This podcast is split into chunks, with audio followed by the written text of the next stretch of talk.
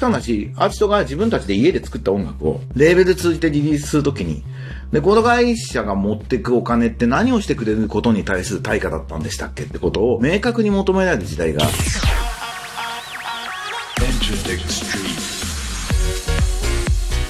エンターテックストリート。音楽プロデューサー、そしてエンターテックエヴァンジェリストの山口のりかずです。えー、ラジオトーク、Apple Music、Spotify などでこのポッドキャストを配信しています。あなたが聞いているサービスでブックバックをお願いします。今とこれからのエンターテックのホットトピックについて一緒に考えていくこのプログラム。今週は、えー、音楽ビジネスのエコシステムが変わったっていう中でのライブラリーミュージックという話と、レコード会社との契約シミュレーションのが簡単にできるツールがリリースされたという2つのニュースについてお話をしたいと思います。短い時間ですが、どうぞお付き合いください。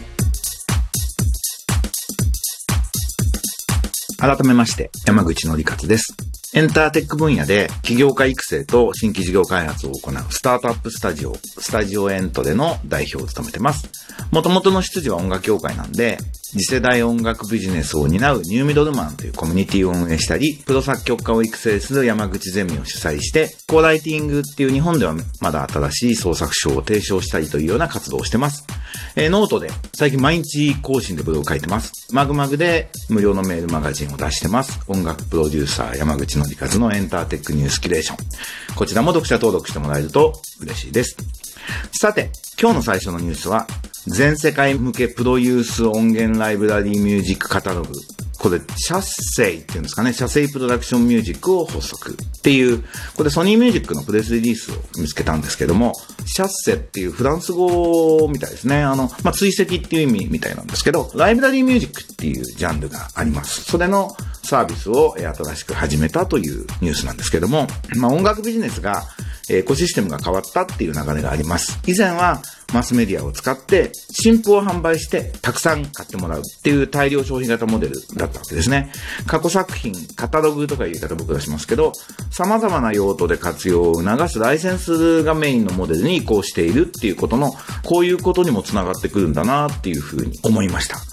Spotify みたいなね、ストリーミングサービスだと、楽曲再生っていうのは、ユーザーが自分の聴きやすい曲を全部選ぶっていうよりは、その音楽配信事業者がプレイリストだったり、プレイリストはね、ユーザーが作る場合もありますけど、その人向けにリコメンドエンジンでアルゴリズムを使って紹介するっていう流れになってるっていうのがありますね。大体あの、新婦給付の比率っていうのが変わるっていうのが、まあ、ストリーミングサービスが中心になることの一個の大きな変化で、まだ日本はだからその唯一世界で一番残ってる国なんですけど、以前は要するに売り上げ、レコード会社の売り上げの9割は1年以内に発売された新譜だったわけですね。なのでベスト版を出すとか、コンピレーションアルバムを作るっていうのは、昔録音したものを新譜商品にするのかなのための作業として行っていて、過去カタログっていうのはもう基本的にはそんなに収益性のない眠ったものだったっていう構造があるわけですけど、ストリーミングサービスになると、ユーザーにとっては、よっぽどのファンのアーティスト以外は関係ないんで、いつ録音したかは。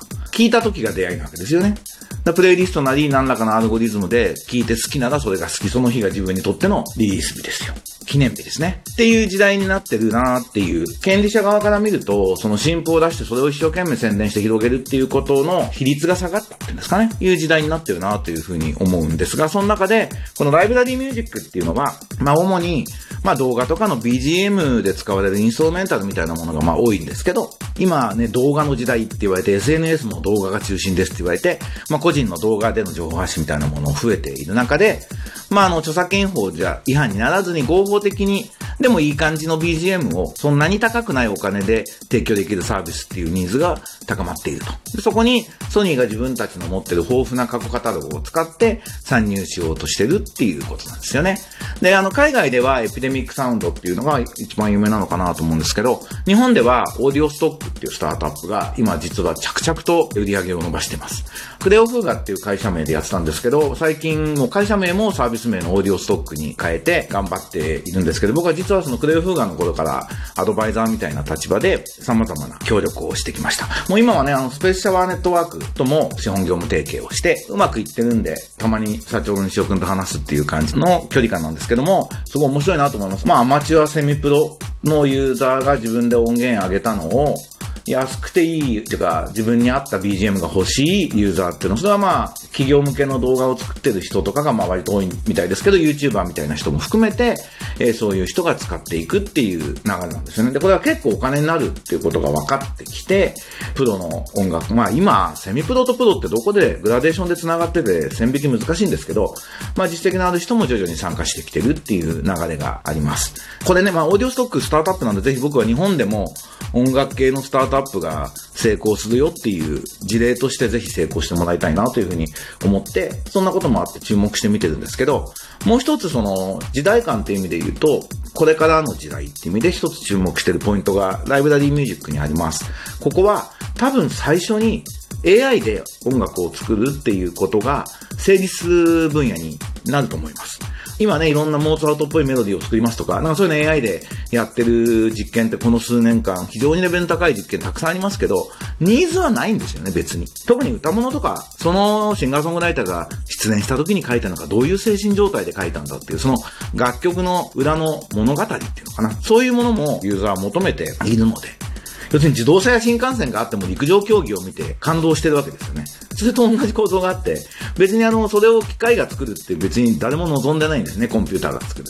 あの、クリエイターが物を作るのを楽にするためのツールっていうのは必要だし、どんどんこれからもっともっと開発されていくと思うんですけど、人工知能による自動生成みたいなことは、えっ、ー、と、いわゆる歌物みたいなところにはニーズがないと思いますが、まあ割と金額が安くて、つまり音楽を誰が作ったかが匿名でいいもの。誰が作ったってことに物語を求められてない分野に関しては AI が活躍すると思います。映像に合っていて価格が高くなくて著作権もクリアになっているっていうものを求めている人たち、マーケットはあるっていうのかな。こうどんどん伸びます。なので僕も実は数年前から、まあ、そもそもね、AI で音楽作るってことにそもそもすごい興味があるんで、いろいろ見てチェックしていく中で、ただまあ自分の仕事で言うと、これビジネスにどうすりゃなんだろうなって考えると、まあこの界隈、ライブラリーミュージックとか言われるところの界隈だろうなというふうに思って、いろいろ研究を具体的にもしてます。で、こういう座組で、こういうやり方をしたらうまくいくんじゃないかなっていう事業プランも大体固まってきたんで、ちょ、そろそろ、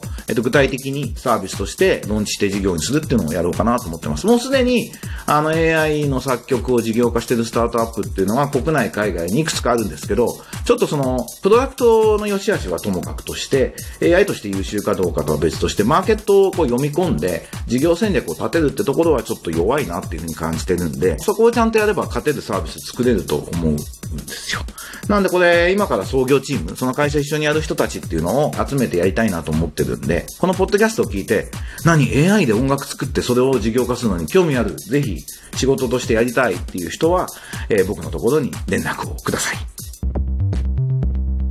もう一つのニュースは、えー、おなじみのミュージック課題にメルマガから、アーティストがレコード契約からの収入分配を試算できるツール、CreateOS。ストリーミング時代の利益構造を考え直すヒントっていうニュースです。アーティストがレコード会社と契約するとどういう条件だと何がいくら入ってくるんだっていうのが簡単にこう試算できるっていうツールで、日本でもちょっと一部の人が話題にしてて、やっとこういう会話がなんですかね、オープンにできるようになったなと思っていいなと思ってるんですけど、クリエイトセーフっていうスタートアップが、クリエイト OS っていうレコード契約シミュレーターっていうのを、アメリカなのかなの会社なんで、日本の会社じゃないんですけど、リリースしました。面白いなと思います。あの別に、すごい、エクセルみたいなもんで別にこれ自体がどうってことでは、まあある意味ないんですけど、ロイヤリティの話をオープンにする、利益分配の話をオープンにするってことは、これからの時代すごく大事だと思います。特に、あの、何度も言ってるように今、音楽を作ること自体の初期コストが著しく下げられるようになってるので、極端な話、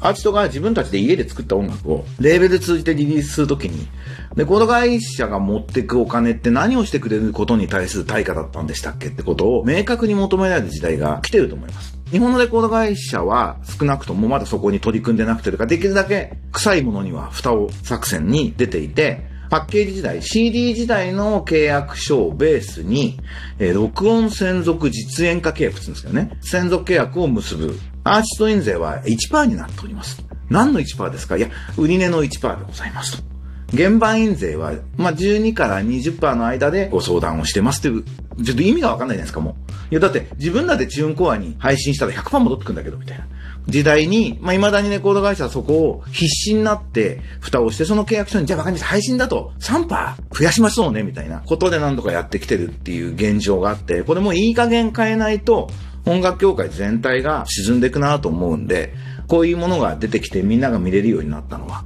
いいことだなと。なんか日本語版出してくださいみたいなことツイートしてる人がいたけど、これ何も難しくないんだから、このぐらいの英語みんな読もうよ。意味わかんだから。みんなでぜひ使いましょうと。で、こんなテーマで、この間ね、あの、まさにニューミドルマンのミュージックテックデータって月1のイベントで、今月お呼びするのが、ダンノさんっていう人なんですけど、彼はもう音楽業界で、まあ割とカッティングエッジなとこっていうんですかね、かっこいいところをずっとやってきた人です。ホーライフ、ワーナー、ウーロンシャイユニバーサルって順番なのかな。で、割とかっこいいでも超メジャーなアーティストをいっぱい経験していた人で、で、今さすがに音楽業界の状況に、この間オンラインで下打ち合わせしたんですけど、怒ってました。もうひどいと。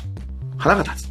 もうぜひそれをいっぱい話してもらおうと思ってます。変わらなきゃ音楽ビジネス2020年の警笛というタイトルで行います。あの、PTX でニューミドルマンでチェックをすると出てくるので、ぜひ参加してもらって、あの、音楽ビジネスの今の日本の課題みたいな話をしながら、グローバルになっていく中で、どういうことを気をつけていかなきゃいけないのかって話を、まあ音楽ビジネスに興味がある人、もちろんアーティスト自身、音楽家の人はぜひこの辺の知見を持っていくために、ズームで参加してもらえると嬉しいです。